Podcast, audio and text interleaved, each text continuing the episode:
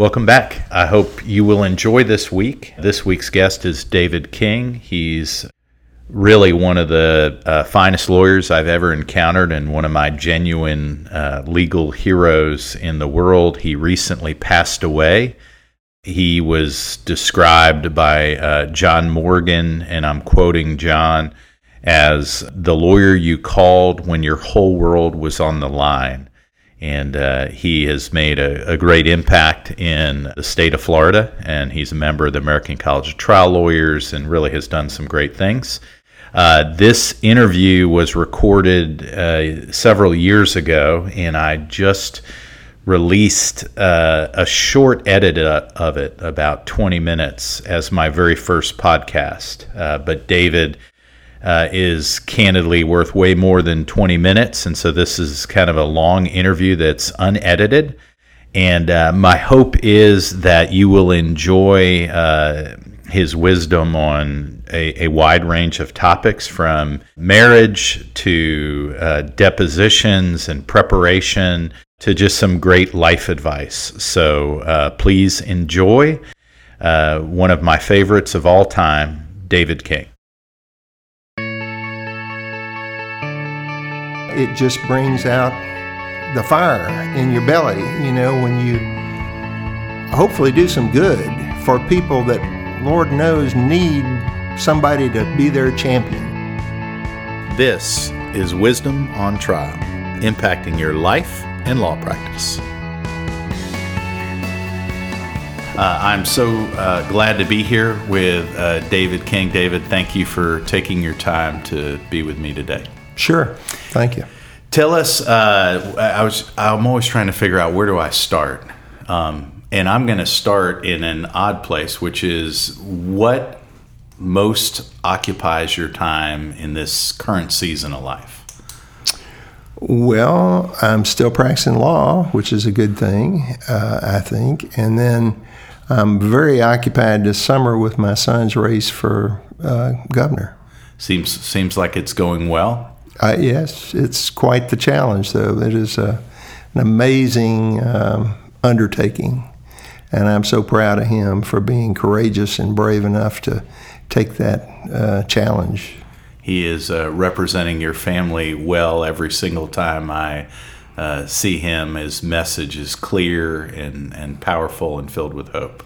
Yeah, I'm, I'm very pleased. Uh, at, at the way he's built his muscle over a year and a half of doing this, he's just gotten sharper and sharper. And his message, like you say, is clear, it's courageous. Uh, he's really, in policy uh, issues, driving the other candidates uh, to a position that, that he's taken first, typically. So it's been very interesting to see his policies kind of shape the, the campaign it seems like he's a, a big idea guy with lots of uh, big ideas. Yes, he didn't get that from me, I assure you, but but he has done a good job of of shaping his policy, uh, what he would see for the state uh, in the future. But we'll see how this all works. We got twenty. I think 29, 29 more days to go. Yes. Well, uh, I talked to your partner, and uh, one of the things I said, what what keeps David going so uh, active at, at, this particular season of life? And what he told me was, he said, um, David finds a way that whatever he's working on in the moment, he finds interesting and gets engaged in it. Well, um, you know, I've been fortunate to have just a lot of interesting things to do over the years in my practice, and and so consequently, um, not doing the same thing means that every time you tackle something new, it's kind of reinvigorating, you know. And and you, I like to learn. I like to burrow down with a bunch of cases and a bunch of documents and try to make some sense out of it all, you know. And that's kind of I find that uh, I'm I'm introverted enough to kind of enjoy that, you know, and um, maybe some people wouldn't find that a lot of fun, but I don't mind sitting in my office for uh, several hours, just bird down in there and uh, trying to figure it out, you know, trying to make sense out of it. and then building for the time when you let it all out in a deposition or a hearing or something like that. Give us an idea of the range of cases uh, that you've worked on over the course of your career. Well, um, I, I, have had, I started out, well, I actually started out in the Marine Corps doing court martials. And um, I did a couple of murder cases in Vietnam when I was in the Marine Corps. And that was interesting and challenging. Um, and then I went into the private practice in 1968 uh, here in Orlando.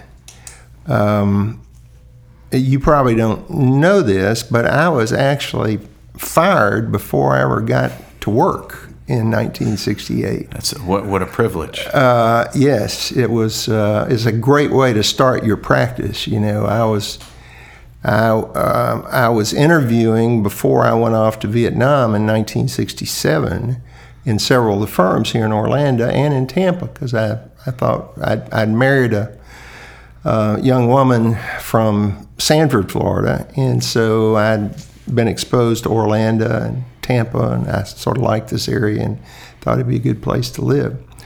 And so um, I started interviewing here before I went on. I knew I was going to be in Vietnam for 13 months. And I talked to some firms, and, and while I was overseas, uh, it got a little more interesting. And one of the firms, um, Bob Anderson's firm, um, decided that they wanted to talk to me very seriously. And so while I was in Hawaii on R&R in, January of 1968, I had several conversations with Mr. Anderson, and, and uh, he offered me a job. And um, not having a job when I got out of the service, that seemed like maybe a good idea. And, and uh, so I, I accepted his generous offer. And so I came back from Vietnam in, in uh, May of 68 and visited here before I went off to um, Parris Island for my last three months in the Marine Corps. And I uh, visited the firm, and um, John Lowndes was one of the lawyers there. Wow. I met him, went to trial, watched him in trial. I think that might have been one of the only trials he'd ever done in his life, uh, but he looked pretty good to me. And uh, and so I was enthused about my new firm, and and so then, and I'm sitting up in uh, in uh, Parris Island uh, in uh, August of 2000.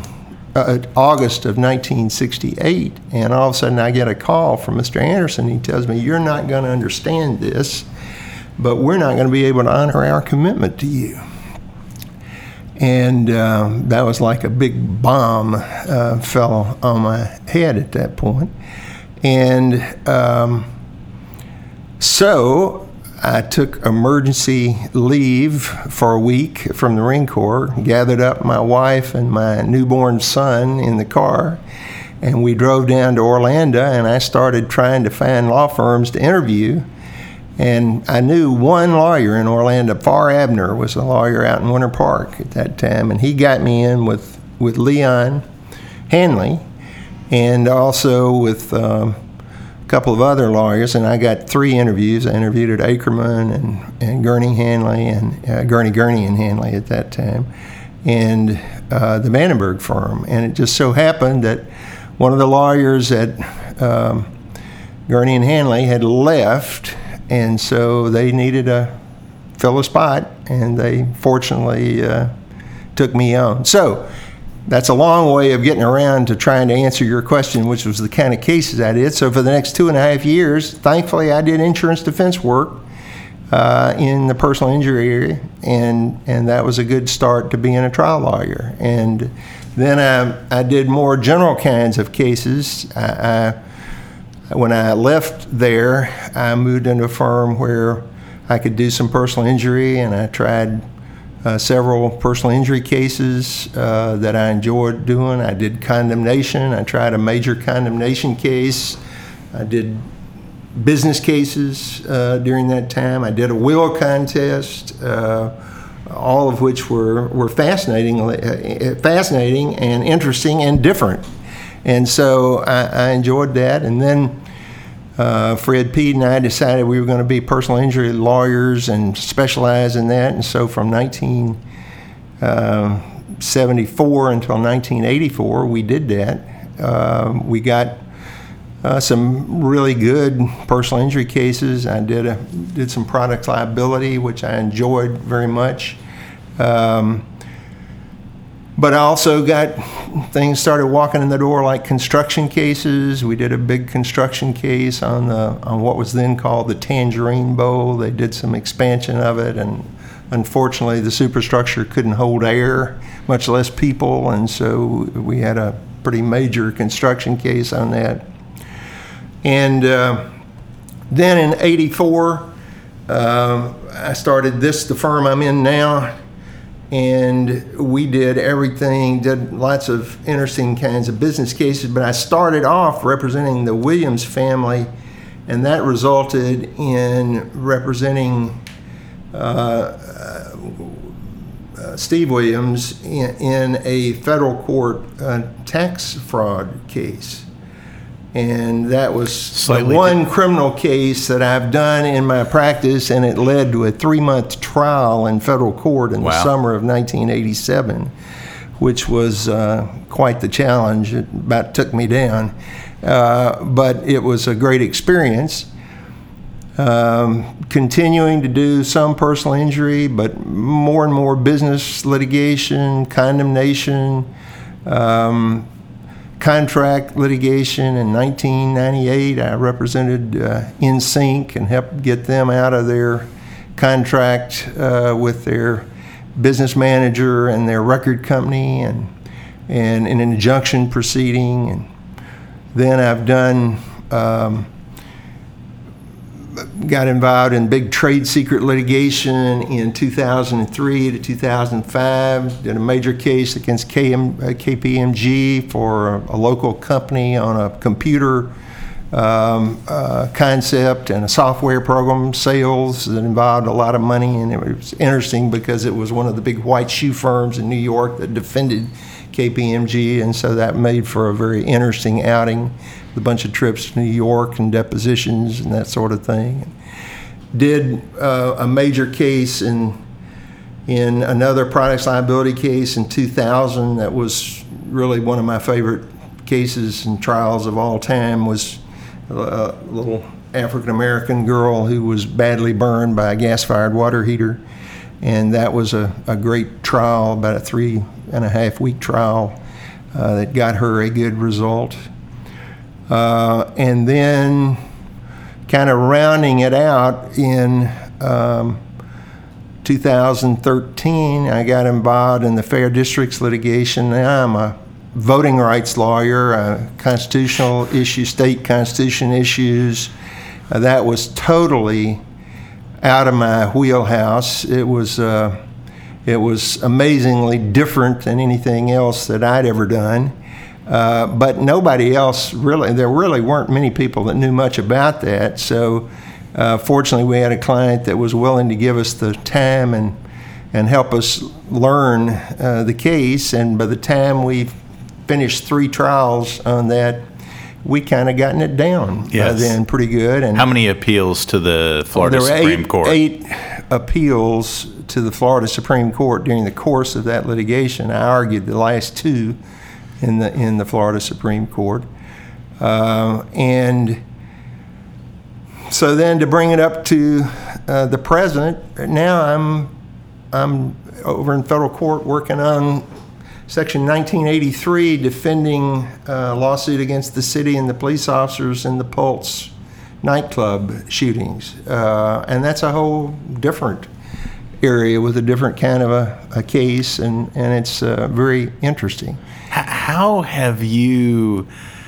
uh, had the uh, I don't know the right word to say. I want to say gonads. You know, like the the courage to take on all these different, just incredibly diverse different areas of the law What's what's personally empowered you to do that?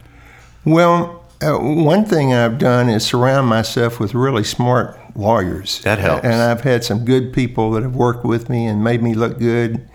And they, I continue to, I've got the best group of young lawyers working with me now that I've ever had, and they are smart and talented and, and uh, willing to take on interesting things. Um, but I don't know, David. It's just um, some of it is serendipity. You know, these cases just walk in the door. I, you know, as lawyers, we don't go out and solicit our cases. Uh, you can't go out and pick the ones you'd really like to do. I had to pick some others aspect along the way, if I could. But uh, these interesting cases have kind of uh, come in. I know, and it's been, been so fortunate. I remember on the Fair District cases. I mean we were like the sixth law firm they interviewed. Five of them, five fine law firms had turned them down before they got to us. And um, so I think maybe they were just kind of exhausted at that point and, and looking to hire somebody that would be willing to take their case. Uh, but, but we were. And um, and why did you that? I, I want to talk to you about that case, and I really could mm-hmm. talk to you about that the whole time. I'm going to resist that desire, sure. but why did you say yes to that? Uh, because it just was uh, an amazingly interesting challenge. I mean, it was going where no man had gone before. You know, I mean, this was the, the new Fair District Amendments no, there had been no legal interpretation of what those would mean and whether they actually had the power and the strength to stop gerrymandering. And we had to put flesh and bone behind those laws and make them work in in uh, in a different a difficult environment. And and the case was going to be up in Tallahassee and you know, every time I leave town, I always do it with somewhat fear and trembling because you just never know how you're going to get treated uh, somewhere else. I have to say that we were treated pretty well up in uh, Tallahassee. They were had some good judges up there, and and uh, they uh, were very fair uh, to us in that. But you never know, and then you're taking on a very formidable opponent in the state legislature. But you know I, I did that all through my practice. You know, when you sort of head down the small firm path, it means that you're going to be taking on uh, big companies, big corporations, uh, because they typically go to the the big firms, and uh, you end up a lot of times with representing the individual, uh, the person that's been mistreated, uh, and I like that challenge. I like that opportunity because uh, it just brings out um, I don't know my the fire in your belly. You know when you when you feel like you're doing something that not only will feed your family and take care of your law firm and so on, but will also hopefully do some good for people that Lord knows need somebody to be their champion. You know, it's um, it's a it's a wonderful. It makes for a wonderful experience, and uh, obviously in fair districts, I could look at that, and I, even I was smart enough to see that you could do an immense amount of good for the entire state of Florida, for all the people in Florida who've been uh, who, who got the wrong end of the stick when this gerrymandering has been going on for all these years. You could make a real difference if you could fight the battle and fight it all the way through and bring it home on the other side. So, so summarize for people that may not be familiar with the Fair District's case. Summarize what kind of what the issue was. Well, the issue was that some really far thinking, very intelligent citizens in Florida decided uh, in 2007 that gerrymandering was a very bad thing, that the way um, political um, representatives in the Senate and the, and, and, and, the House of Representatives and the state government in Florida had drawn the voting districts, they'd drawn them to perpetuate their own positions. In other words, that they had drawn them in a way to help um, the politicians remain in office. They'd drawn them so that the voters would in those districts would be favorable to the people that were drawing uh, the maps.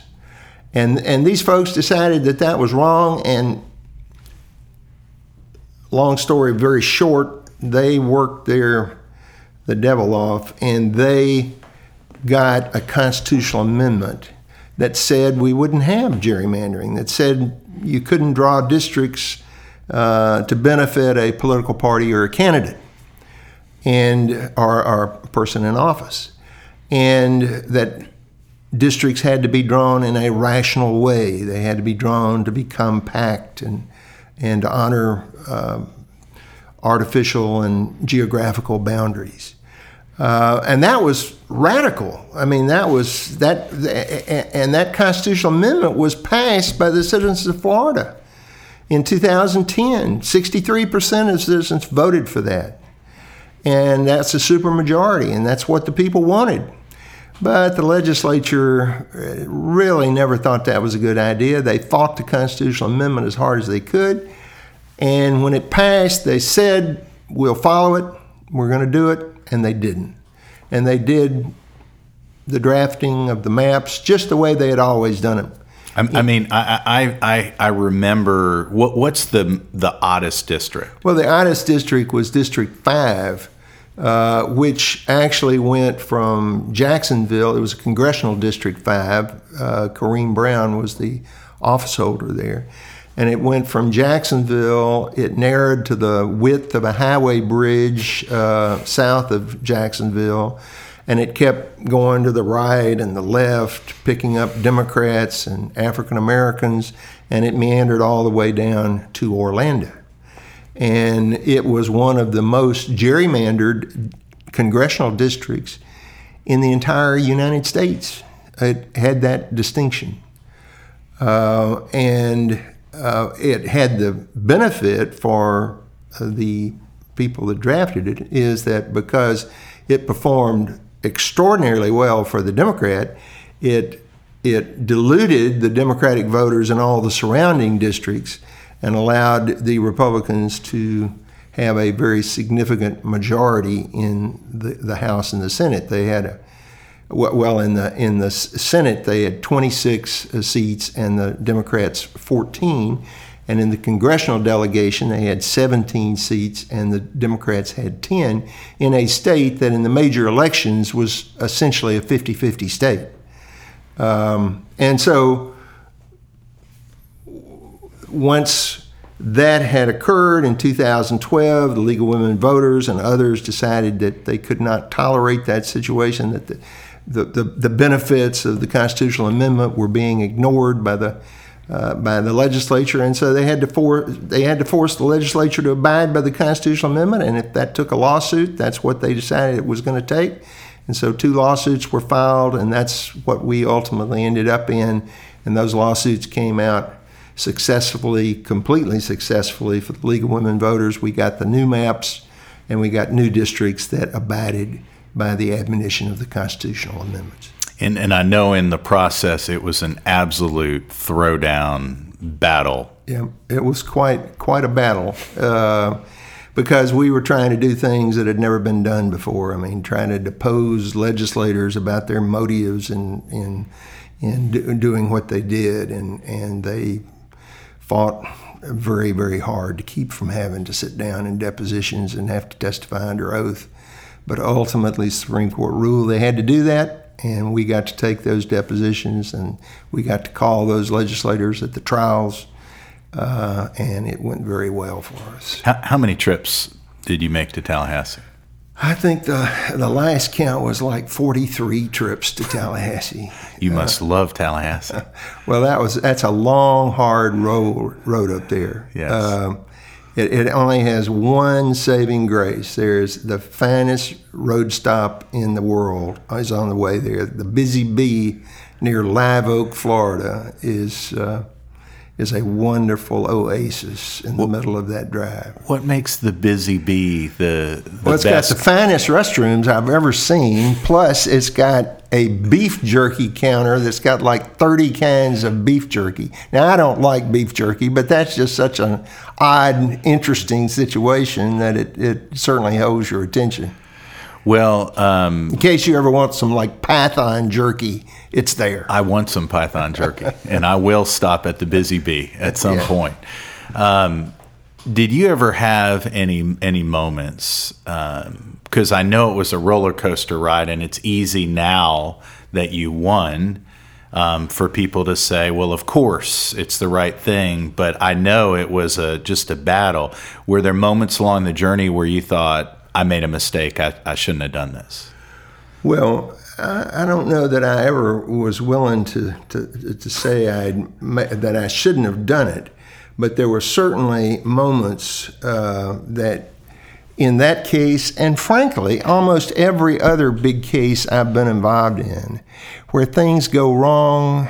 I mean, cases do not run in a linear fashion. They typically somebody finds a bunch of things that nobody knew about two weeks before the trial or something. Uh, uh, we were just putting together stuff during our trial uh, that we had gotten in discovery at the very end of the case, and then the the uh, First District Court of Appeal in that trial said that we couldn't use it. Well, that was a pretty low moment uh, four days into trial when all of a sudden you find out that a big part of the evidence you're going to put on in the second week of trial, the First District Court of Appeal has just reached down and said you can't use that evidence in the trial. That's, uh, that's a little painful. Um, How did you walk through that? Um, and and I think of someone like myself. I've experienced the the nonlinear fashion uh, of litigation, the low points. What is it that you do to help walk through those moments of doubt and fear and uh, chaos? Well, all you can do is you, you you do have some panicky feelings for a while, and then you try to take some breaths and uh, put your head down and, and try to decide what can we do to maybe change this situation or to deal with this situation. What where's our end run around this hurdle that's just sprung up in front of us, you know? And in the case we're just talking about, uh, the Fair Districts case, it just meant that one of my smart young lawyers had to sit down and work all night long on an appeal to the Supreme Court in the middle of the trial, and he did, and we got an appeal filed the next morning, and four days later, the Supreme Court reversed the first DCA. But you know, all you could do is do what you could do. I just kept doing what I was doing, which was the next morning I got up and cross examined several more witnesses on Friday uh, after that setback and tried to do the best job I could do of it and hoped uh, that maybe. I I mean, we were prepared to go ahead if we didn't get that evidence in. It would have weakened our, our case, um, and it would have kept us from telling the entire story of their nefarious uh, dealings. But um, fortunately, we did get to put in the whole story. But but we would have we'd have managed something, I'm sure, if we hadn't been able to do that. You started practicing. Is it? Did you say sixty-seven? Uh, well, I passed the bar in '65. Went in the Marine Corps, practiced, uh, did court martial work in the Marine Corps in '66 to '68, and then I went into the private practice in September of 1968 here in Orlando. What What are the biggest changes that you've seen for the good um, and the bad in the practice of law over that time? Well, we were a lot smaller bar back in those days, and so you knew everybody. I don't know, 20% of the bar now, it doesn't seem like. Um, back then, I knew everybody. Um, we could all get in a picture together. Uh, they, they ever, for several years there, they took a picture and hung it up in the courthouse and had all of our pictures in it, you know, I mean, in one frame. Uh, you couldn't do that today, uh, I don't think. Um, And of course, then it was like a technological desert. I mean, we barely had copiers working then. you know, we were just starting to get copiers. And uh, um, I remember um, getting the first IBM display writer, which was a bit of a power typewriter, and it cost $18,000.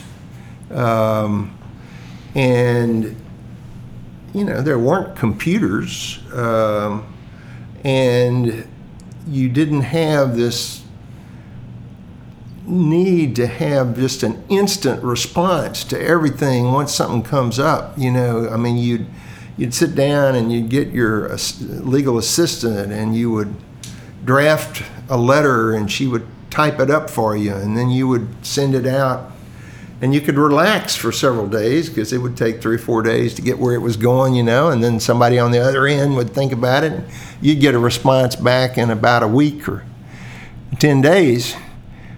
Not so today. No. Uh, today, you're supposed to respond in like 30 minutes, you know, to somebody's question or concern.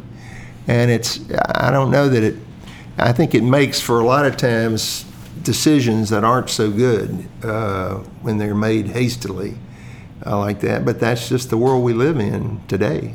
Um, that's a big difference. Tell me um, the most unexpected thing that you've discovered in your journey in the practice of law. Well, I think I've discovered that um, how can I put this? That that um, sometimes uh, good things happen to good lawyers, and sometimes good business doesn't necessarily go to good lawyers. You know, it, it, you'd think in um, the equation that the better the lawyer, the better the business necessarily. You know, uh, that would come to them. But that's not always the case. Um, I, I, learned a long time ago that there were two kinds of lawyers. Uh, there were lawyers that could have that had cases, and there were lawyers that could do work and do it well, skilled lawyers. And the fellow that was telling me that said, you know, the the lawyers that can do good work will always work for the ones that have cases. Um, so I, I, kind of have accommodated myself. Fortunately, we've gotten enough good work that, that we've been fine. Yes. Um, yes. Well, I, you know, uh, that's good stuff. Well, in terms of, uh, i am gonna I'm gonna stick with the the good lawyers, good cases. Do you when when you look at the way that legal services are delivered currently, um, if you could move the dials or change the algorithm, what would you change? Um, the way that legal services are delivered. Let me re ask it differently. Mm-hmm. In terms of how um, clients find lawyers, what would you change, if anything? Well, look, I, have for a long time I thought legal advertising was a very bad thing. Um, I hated to see that move to the fore. Uh, I've sort of rationalized in, in my own mind that why it's ultimately can be helpful because there, there are people that don't know about lawyers and they see information about lawyers. Now, the kind of information they see about lawyers from legal advertising, though, is is kind of distressing, and and maybe um, it's you know I'm, I, I never have done any legal advertising, and consequently. um, I ended up I've, I've ended up doing almost no personal injury in the last 10 or 15 years because the advertisers get most of that, I think. And it changed the model. When I, the first 30 years of my practice, a lot of personal injury cases would go to the general practitioner. The general practitioner would refer them to lawyers, and you'd end up, if you, you built a referral network, you'd end up with the cases. Now, the advertisers have cut through that with their advertising budgets, it seems to me, and consequently, it goes straight to them. And um, the people that profit out of that are the are the TV stations and the newspapers and the radios, uh, radio stations who get their cut out of that uh, market. But are the people worse off? I, don't know that they are necessarily. I mean, there is. It, it, we have the freedom to of speech to to uh, advertise our wares and and uh, it gives younger lawyers the opportunity to try to get their name out uh, in a way that they couldn't do that before. So it's a, I don't know that it's a satisfactory result, but it's, it's what we live with now, and I've accommodated myself to it. Let me, uh, let me flip gears. Um, and I, I want to talk uh, for a minute about advocacy. Um, who is the in your career the best advocate uh, you've ever experienced? Either you've worked with, seen, or worked against? Um, well, when I started out in the practice, certainly I was very fortunate in that I carried Leon Handley's bag around for a while, for a couple of years, long enough to go to several trials with him watch him in action, and he was uh, he was a very very he he's a very fine lawyer, and did a great job, and he commanded the courtroom, and he had so much experience. You know, people really had a lot of experience as trial lawyers back in those days. Excuse me, because they were trying cases uh, on a, almost a weekly basis. Um, it's hard to imagine the pressure that those kind of lawyers were under uh, because there would be five or six cases uh, coming up for trial every Monday. And they'd start trying to settle them on Friday afternoon, continue over the weekend, and settle some on the courthouse steps on Monday morning, and then usually start a trial. And so it was constant and Leon was trying cases all over Central Florida. And he was known everywhere he went. You went with Leon, everybody knew you uh, because he, he, he cut quite a swath uh, in, in those days. Um, he, he was a very fine lawyer. Then I remember all of a sudden we had a case against Colson and Hicks from Miami. Bill Colson was president of the American trial lawyers at one point. I think Bill uh, Bill Hicks was the president of the Florida trial lawyers, uh, and all of a sudden these fellows had come up from Miami to try a case in Orange County Circuit Court. Leon and I were sitting there as the defense lawyers. Leon, of course, was our defense lawyer. And they fought it out for a day or two and then settled the case for like $10,000 or something like that. I mean, it was pretty amazing um, now in, in light of what people nobody would think of going to trial for a case involving ten thousand dollars. Uh, Some insurance companies would, but well, back then you got Colson and Hicks, yes, and Leon uh, in a courtroom to fight that battle. Uh, so it was pretty interesting. Um, then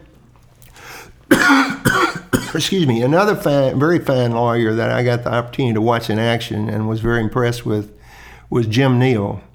Jim Neal was a, a lawyer in Nashville, Tennessee, and he was a uh, Watergate prosecutor. he also he was in the Justice Department, and he also prosecuted Jimmy Hoffa in a case called the, what was called the Test Fleet case. It just so happened that that case was going on when I was in law school at Vanderbilt in 1963, and I walked down to the federal courthouse and watched a day or two of that trial, and it was very impressive uh, to watch him in action. He was a bulldog and uh, and and was a very fine lawyer. Now, after he left the Justice Department, he went on and became the lawyer, like for example, in the first Pinto case when Ford Motor Company was uh, charged with. Uh, um, uh, home, negligent homicide or whatever it was, he defended him up in uh, Indiana, I think it was. He defended Exxon in the uh, the Valdez case. Um, he defended Governor Edwards down in in in uh, Louisiana. He defended Elvis Presley's doctor in Memphis, and I got the opportunity to go up and help get him employed to represent uh, my client in the Williams case, um, and he did some great work in that case, and I was so looking forward to going to trial with him. But it was not to be because he was involved out in Los Angeles representing John Landis, um, the director in the Vic Morrow uh, decapitation case. You know, they were filming a, a, movie out there, and the rotors of the helicopter took Vic Morrow down. And uh, Neal was out there for 11 months uh, in trial. And the trial just kept going and kept going, and our judge here in Orlando wouldn't wait any longer, and we had to get other lawyers to join us. What, what uh, made Jim Neal such a good lawyer? What were the qualities you saw? Because he was he was very um, courageous and positive and confident uh, and satisfied that he was up to the task, whatever the task was, you know, and um, and he was very organized and disciplined uh, and very capable on his feet as well. And and he developed. He just had a way, I think, of developing a rapport with jurors that they knew this was a guy you could trust, and and that you could depend on. And plus, they investigated cases to uh, just an incredible level, and they came up regularly with stuff that won cases for them by just out investigating everybody else uh, involved. Um, so he was he, he was an interesting guy, but he, he told me that in his I remember sitting with him out in Winter Park in a restaurant when he was down here for something in that case as it was developing, and he told me that um, he had had something like 13 cases that were in trial longer than two months. And and he said, you know, it was it was uh, he had had a fascinating career, but it cost him two families. Mm. Um, and you know that's a that's a tough bargain you make when you make that kind of a bargain uh, to give up two families uh, for your legal career. I'm just thankful. I've never had to. I've had enough work, but it hadn't been like killer like that, uh, except for sh- short bursts of time. You know, there's there are some times that you just have to devote yourself to the practice, and it's it's 18 hours a day um, when you're in trial or getting ready for trial or something like that. But a steady diet of that uh, where you're doing it all the time, going out of town to do tra- cases like he was doing. I mean, for for 11 months, he would fly from Nashville on Sunday night to Los Angeles and fly home on the red eye on Thursday night. Yeah, there's a price to pay. It's, uh, there's, that's no way to live. Yes. How long have you been married? I've been married. I will be married uh, this month, 54 years. Congratulations. Yeah. How uh, how have you done that?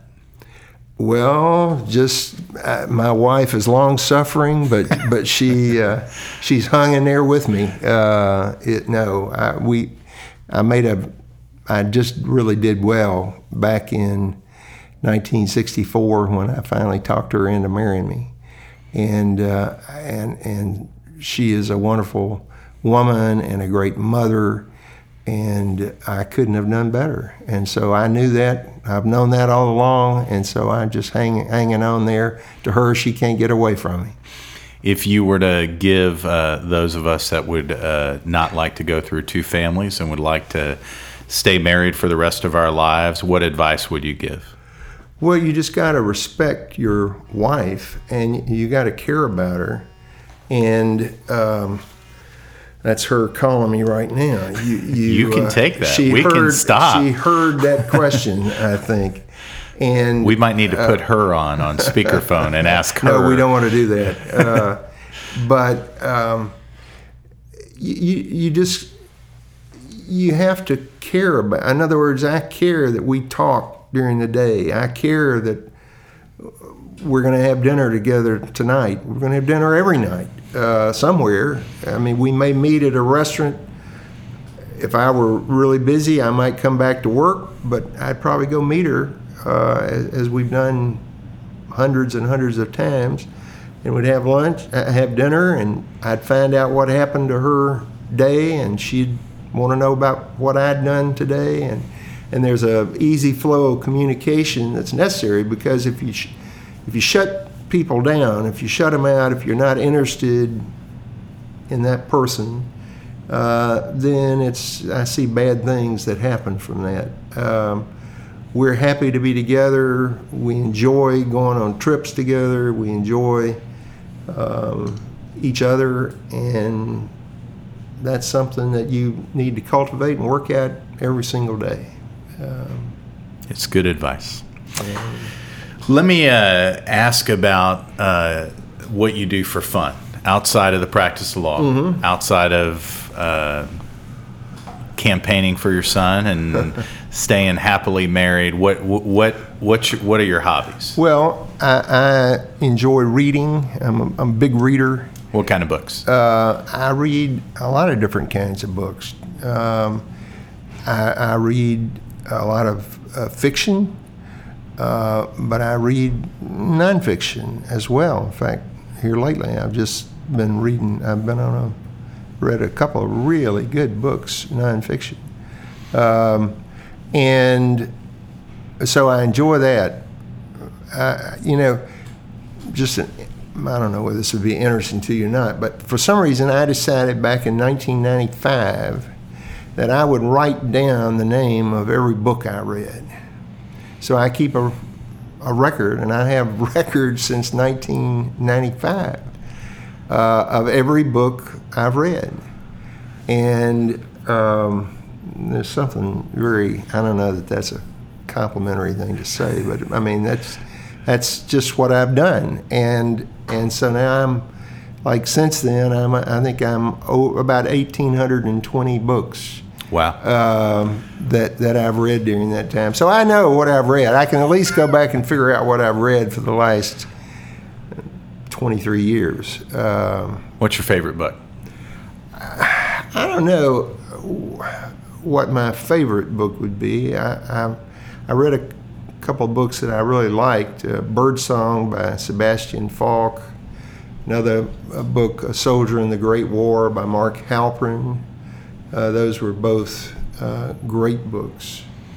Um, here lately, I, I, well, I've enjoyed. Uh, I just read not long ago uh, "Beneath a Ruthless Sun" by Gilbert King, his second book after, uh, or the, after. Um, a Devil in a Grove, which were both great, great books about Lake County, which was very interesting to me. Yes. Um, and, and, it was very interesting. The second one, Beneath the Ruthless Sun, was very interesting because I knew um, some of the people in that book. They were some of those things were actually going on in the '70s when when when I was in practice here.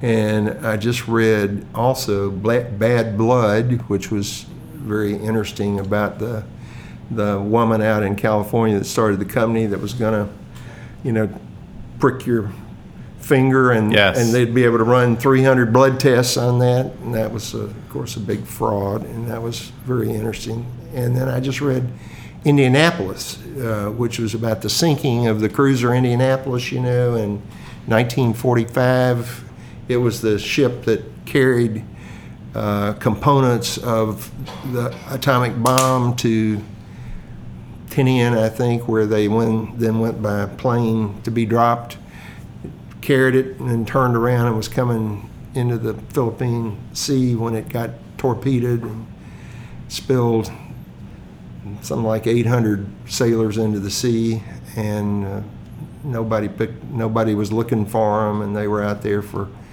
four and a half days, and the sharks uh, were after them and everything. It was a really heroic. Uh, and then the, the the captain got court-martialed, and uh, he was the only captain that ever got court-martialed for losing his ship in the war. And ultimately, that got turned around in 2001, I think. Finally, it's just a great story. Uh, wonderful story. I like a lot of crime fiction too. Um, I like historical fiction. I, I just really enjoy reading. And then I get to combine that with traveling, and I really enjoy reading and traveling at the same time. Uh, we we And then if you can add your wife, you have three that's of your right. favorite I've always things. got my wife along uh, on the travels, so that's uh, that's kind of what we look forward to.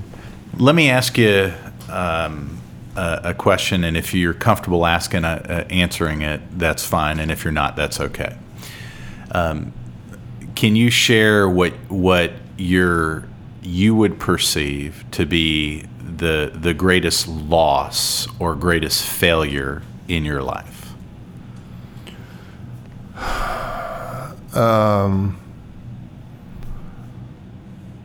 Well, I've had um, certainly some difficult um, issues to deal with. I mean, we lost a son in 1997, uh, my 30 year old son, uh, and that was a, a huge, huge loss that we still uh, deal with every single day. Um, that's the worst that I've dealt with. H- h- how did you walk through that? And for people that have uh, experienced a loss or are experiencing a loss, what would you tell them and how to walk through that? Well, all you can do, I mean, all you can do is just forge ahead, understanding that there's going to be a hole in your heart for the rest of your life, but that that hole is not going to hurt you as bad as time goes on. You'll have um, some um, healing qualities, and of course, I, we had our faith to turn back to. We we we believe in our God that um, David went to a better place, and that we'll be there to join him one of these days. And we weren't going to let that loss take us down uh, and keep us from living the very best life we could for our other two sons and for ourselves. Well, thank you for sharing. I'm sorry about your loss, and I appreciate your vulnerability. Um, all right, I'm going to totally get into uh, practical stuff now. So go from the most emotional thing without Okay. any good transition uh, to uh, some practical law stuff. If you were to give advice on different areas, and I'm going to spit spitball some different areas, and if you can give me your one sentence or one paragraph piece of advice on on these areas, that would be great. Let, let's start with this: um, writing, effective writing. Well, I, I think you have to be very clear um, and uh, try to be as direct and simple as you can be without, you know, I think these long paragraphs and long um, sentences um, that just get so convoluted are a big mistake. I think um, the more the more direct you can be, the better you are, and and the best thing you can do is have some good young lawyers that write well. And then you're editing. Then you're editing, exactly. Yes, I like editing a lot better yeah. than writing. Um, effective communication with judges. Uh, well, you got to be honest and you got to try to build your reputation because that's so important to you when you're dealing with the court. The court's got to know that they can depend on you to tell them the truth, uh, to give them the current state of the law, whatever it is, whether it helps you or you hurt hurt you. Uh, you got to tell them the way it is, and then they will build confidence in you um, and accept. You know, so often, and it shouldn't necessarily be this way, but so often um, you're in front of the judge that you and your opponent, and the judge may not have a lot of information about your case. And so that judge is looking for who um, can be depended on, who exudes reliance and confidence and, and honesty. And that may be the lawyer sometimes that wins the hearing. Negotiating. Um, well, I just think you have to have a goal, you have to have a plan, um, you have to have some fallback positions and uh, know what you've got to work with, what your strengths are, and what your weaknesses are. And then you got to proceed on that basis. Again, if you have um, a uh, reputation uh, as being somebody that can follow through, if you're not successful in negotiating, that'll help a lot. Yes. Um, advising clients about information they do not want to hear. In other words, sharing with a client advice and counsel that you know they don't want to hear. Well, I, I just try to explain to clients that they're not paying me my hourly rate to get a cheerleader. They can get a cheerleader a lot cheaper than me. Uh, they're getting a lawyer who will give them the good news and who will give them the bad news and hopefully will help them figure out how to deal with the bad news. But you got to be able to talk straight to your clients and tell them exactly what they. Please don't lead those clients down the primrose path, you know, and make them think everything's great when it's not, because there will be a day of reckoning in that situation you were uh, longtime partners with uh, Bruce Blackwell, who's an amazing lawyer and a, a, a, great man in this community. Um, how long were y'all partners for? Uh, we were partners um, at least from 84 to about 2012 or 13 when he left to go to the Bar Foundation. Advice on maintaining a healthy law partnership. Well, you just got to be. Um, well, here, here's the thing: we've always had a good relationship here because we like one another now. In other words, so much in the practice of law, a lot of times partnerships have become businesses, and uh, people make decisions about who their partners are as a business decision. I mean, it's a so and so's got a book of business. How, well, how big is that book of business? Well, it's big enough that it'll help us. So, okay, let's go hire so and so to come work. Well, is so and so a good person? Is he somebody you like or have an affinity to? Well, I don't know, but he's got a book of business, uh, and we need that book of business. Well, that's not the kind of partnerships I've been a part of. Uh, we've gotten people that we we partnered with people we like. Uh, we spend time with them. We go to lunch together. Um, we just have a very collegial uh, relationship. And so, in that kind of a, a setup, uh, it's not hard to keep partners and to have a good relationship with them. Hiring uh, talent. You, you've had a lot of uh, very, very talented lawyers uh, be a part of your law firm what's advice on hiring talent? How you how you can spot real talent? Um, I wish I was better at that uh, than I have been in the past. Uh, I've had great lawyers that work with me, but I don't know that it was because of, for example, Tom Zender started as a runner in the firm. We hired him as a runner. Uh, and he becomes the president of the bar and a great lawyer and a great partner. Um, so our runner program is very solid, uh, you know. Um, uh, I mean, it's one one one way we've hired really good lawyers is uh, we've fortunately had some advice from federal judges. They call us and tell us when they've got good law clerks that are looking for work, and uh, we've we've picked up some really good lawyers that way. Um, yeah, I think you need to look at their background and their experience and what they've done, and we found that clerkships, federal clerkships, are really very valuable. As far as I think the judges do a good job in picking out good people. And so when we piggyback on that, we've had pretty good success.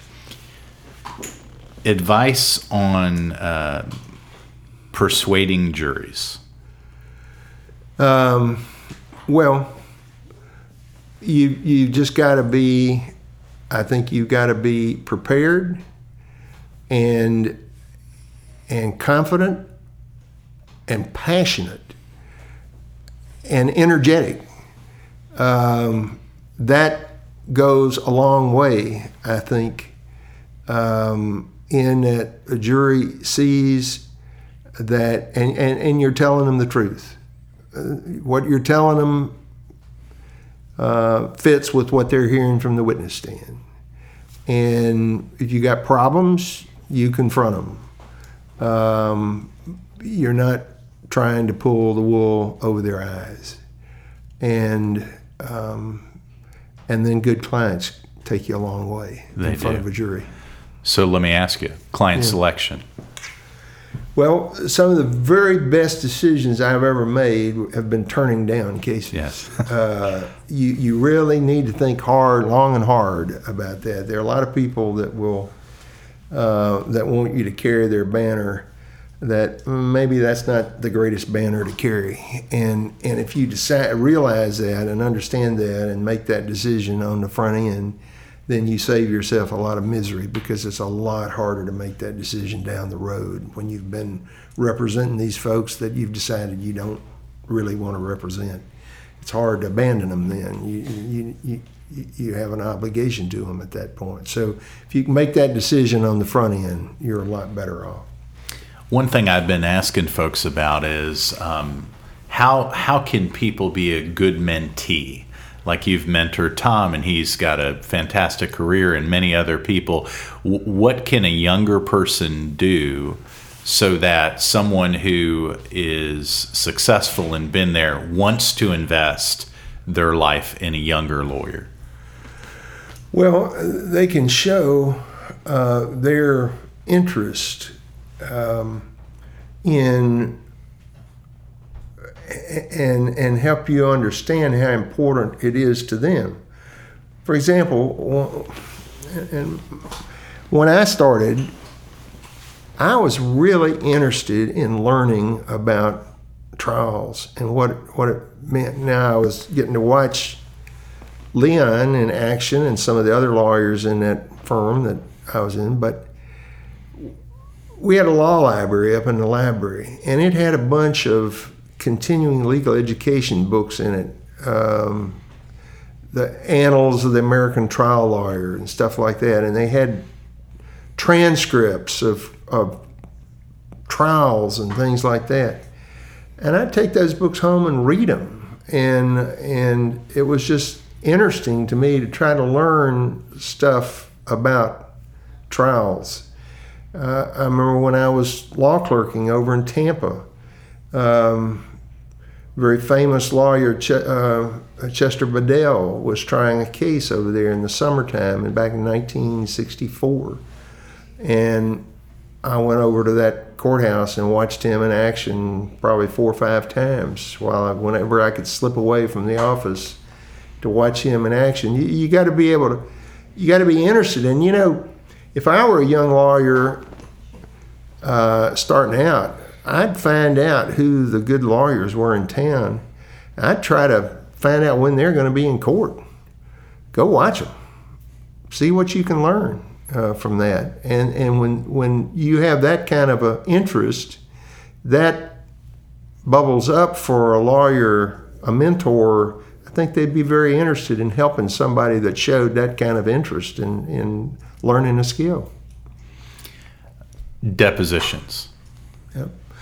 Well, I like depositions. I've taken an awful lot of them. Sometimes I wonder if I'm not a deposition lawyer instead of a trial lawyer, you know. Uh, and in this room, I've taken hundreds of depositions sitting right across, just like I'm sitting from you. Um, and it's so important.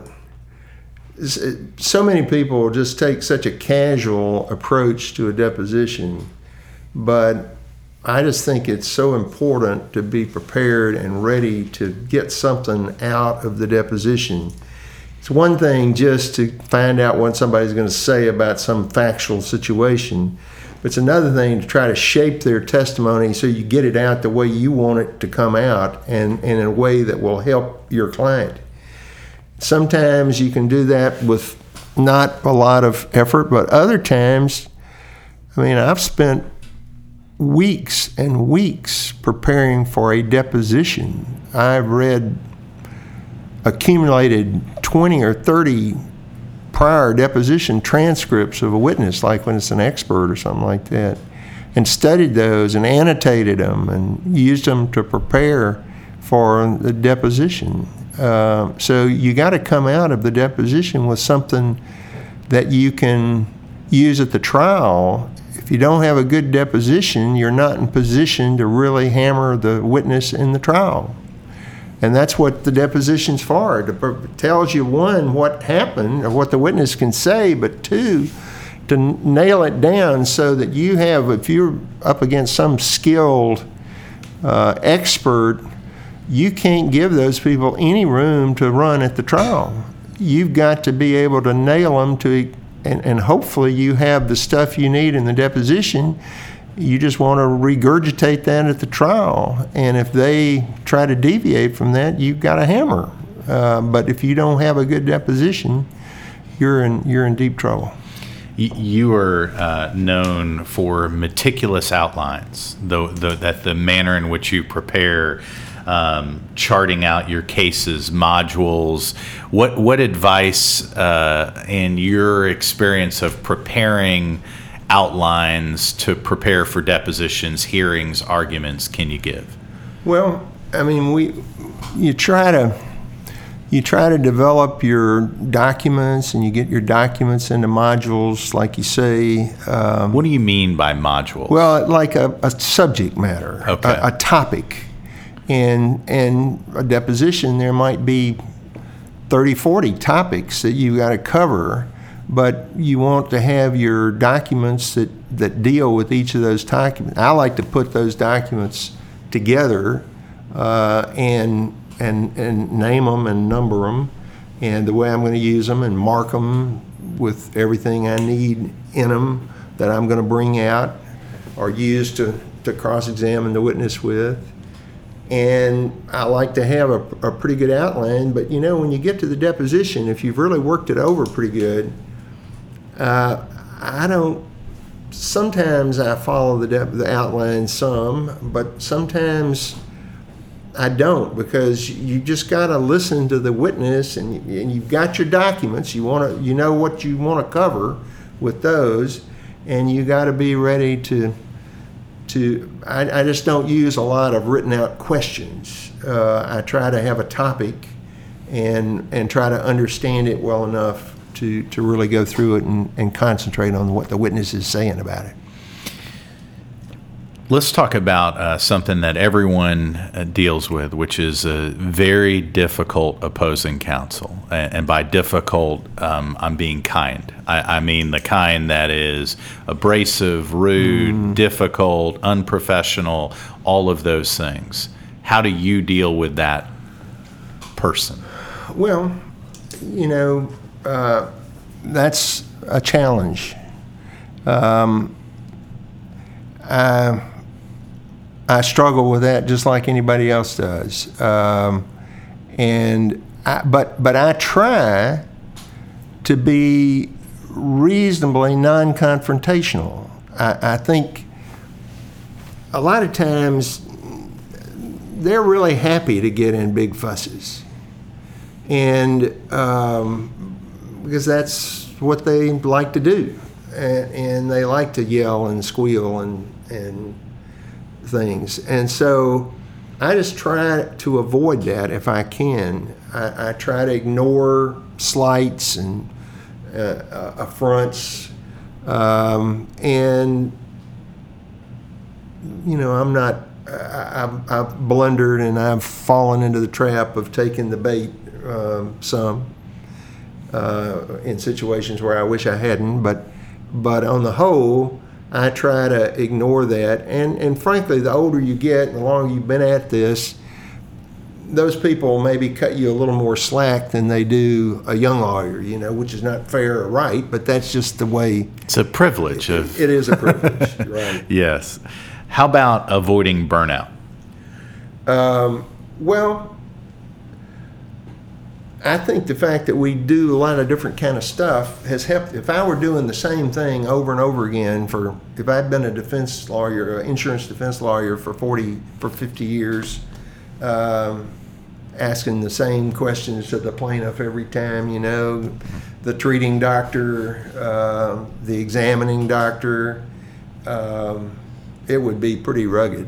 Uh, but, but we've had a lot of different kinds of cases, and that helps it's interesting because um, from a business perspective, most business people would say specialize, specialize, specialize, that it's better economically. But as I look at your career, I can't deny that in your category of experience, you're as engaged and satisfied practicing law as any mm-hmm. person I've met. Well, I've just been very fortunate uh, that that sometimes those people bring us cases that are big enough that we can spend the time economically to learn how to handle the case while we're doing it. Uh, you know, if it was a small case, you couldn't do that. You couldn't take the time uh, to do that. Uh, you know, one thing I hear a lot from this younger uh, uh, younger lawyers is they want to know what can they do. What are the things that they can do to become better lawyers? What what things would you say are things practical things that younger lawyers can do in order to become better? All right, watch good lawyers in action. Uh, get as much CLE as they can uh, that involves trials and things like that, if that's what they're interested in, in being a trial lawyer. Um, and do their best to try to get into the fray. Um, it's hard. Um, they can go to these trial programs where they actually participate in a trial. That's uh, worthwhile. They can volunteer uh, to get over in the state's attorney's office or the federal prosecutor's office to, to try to get some trial experience that way. Uh, you learn by doing. Yes. What would you say are the most common mistakes that you see young lawyers making? Well, um, maybe just the, not the willingness to roll their sleeves up and really learn their case. That's once you do that, you're in, you're in so much better shape as you proceed ahead. But some I see some young lawyers that their confidence exceeds their capability, um, and that's not a good situation. I'm worried that might be me. No, uh. no, not from what I hear about you. Um, I want to talk to two different types of lawyers. Okay, and the first is a group of say, let's let's say 25 to 35, and if if if you think of what you know today as compared to what you knew when you were 25 to 35, what advice would you give to that group of lawyers that you wish you knew back then that you know now?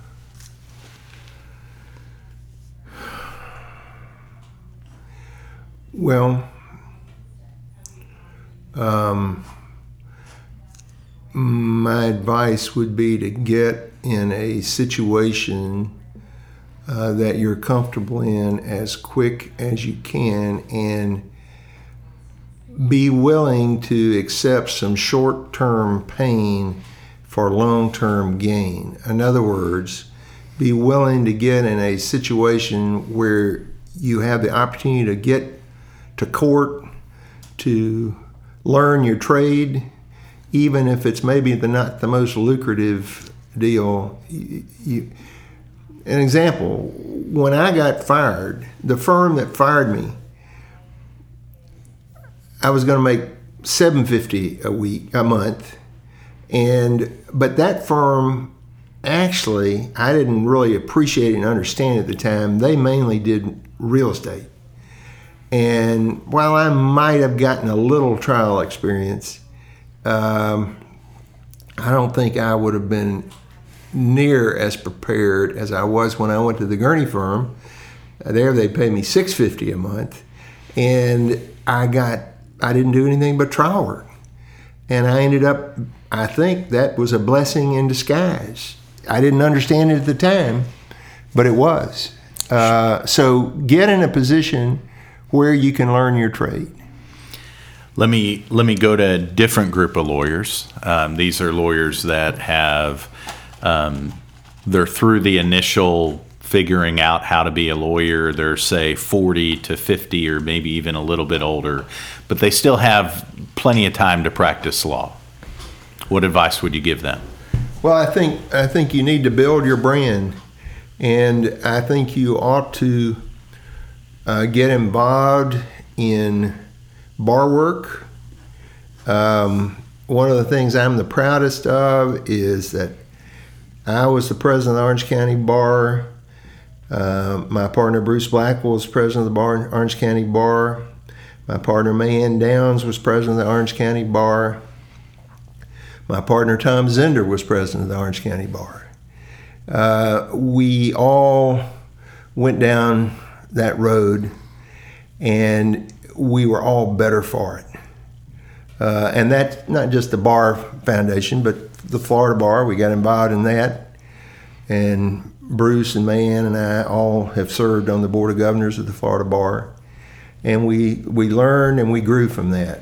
Um, and I, I, just really think that's something that that lawyers in their midlife ought to be involved in.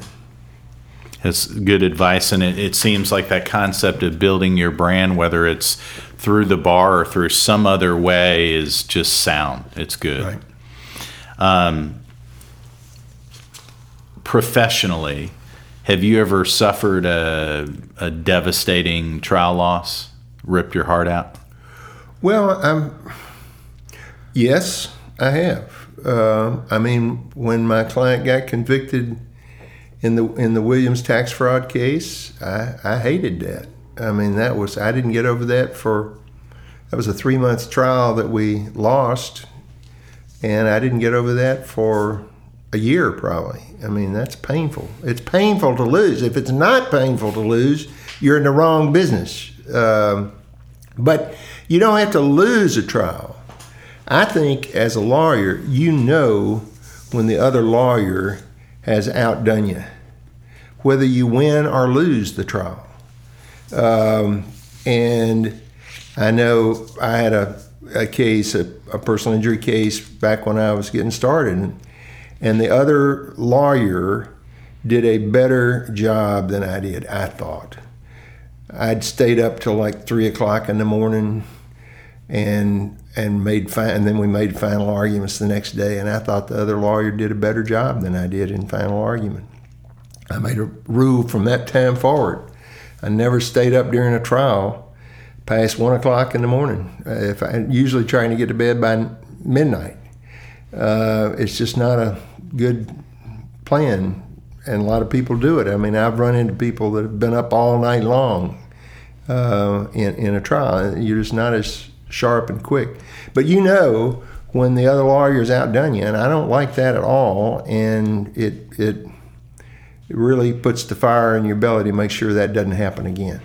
I remember trying a case against uh, Tommy Dukes, and I, I, was exhausted every day, staying up, you know, yeah. three, four, five in the morning, and he looked fresh every day. And I said to him, "How in the world do do you do that?" And he said, "I prepare all of my directs and all of my crosses before day one of the trial, every single one of them." And while today that sounds like of course you do. Yeah. but at the time i said well now that makes sense. Yeah. Um, what is the most important thing you would speak to this next generation of lawyers to make the world a better place? Take out their careers but to make the world a better place. Um, well i think just to be open and available for opportunities to use your skills in a way that do improve the community that you live in. Uh, lawyers have great skills and abilities. Uh, your deductive uh, skills and your reasoning skills and your uh, innate intelligence and your ability to digest large amounts of information and to put it together and make it make sense is of such great use to your community if you're willing uh, to be available and to serve in that capacity. And I think lawyers ought to do that more than we do. I, as I look back on my career, I wish I'd done a lot more in that area. Um, you know, and I have to say, your career goes by fast. It it um, it it seems like it's gone very rapidly. Well, if it's any consolation, when I hear you spoken about by other lawyers, I hear stories of um, you giving advice and counsel to lawyers in the worst moments of their life. And mm-hmm. so, while you may not be aware of it, I know you've touched a lot of people uh, in my circle. Well, I appreciate that. Um, if you had a magic wand and you could wave the magic wand and fix one issue in the world, what issue would it be? Um, there are just so many uh, places that I'd love to wave that magic wand. But, you know, right now, the thing that is such a, a um, millstone around my neck is the partisan bias that we have between our political parties um, now that is just such just just grinding us down. I mean, it's just uh, it's a, it's a terrible situation, and I wish it were. I wish we had bipartisan leadership. I wish people could look at both sides of issues and come to some common ground. And I just don't see that happening. And I just see more and more polarization, um, which is, I just don't see how it's a big problem. Um, you have any uh, grandiose, they don't have to be realistic, but ideas that would help fix that? No, I'd sure love to see my son get elected governor of uh, Florida. That would be a big uh, boost, I think. That would be a good thing. Um, but I don't have any other quick solutions to that. Okay. Um, what What are you most hopeful for in this season of your life? Most optimistic about? Uh, well, I just want to close out well.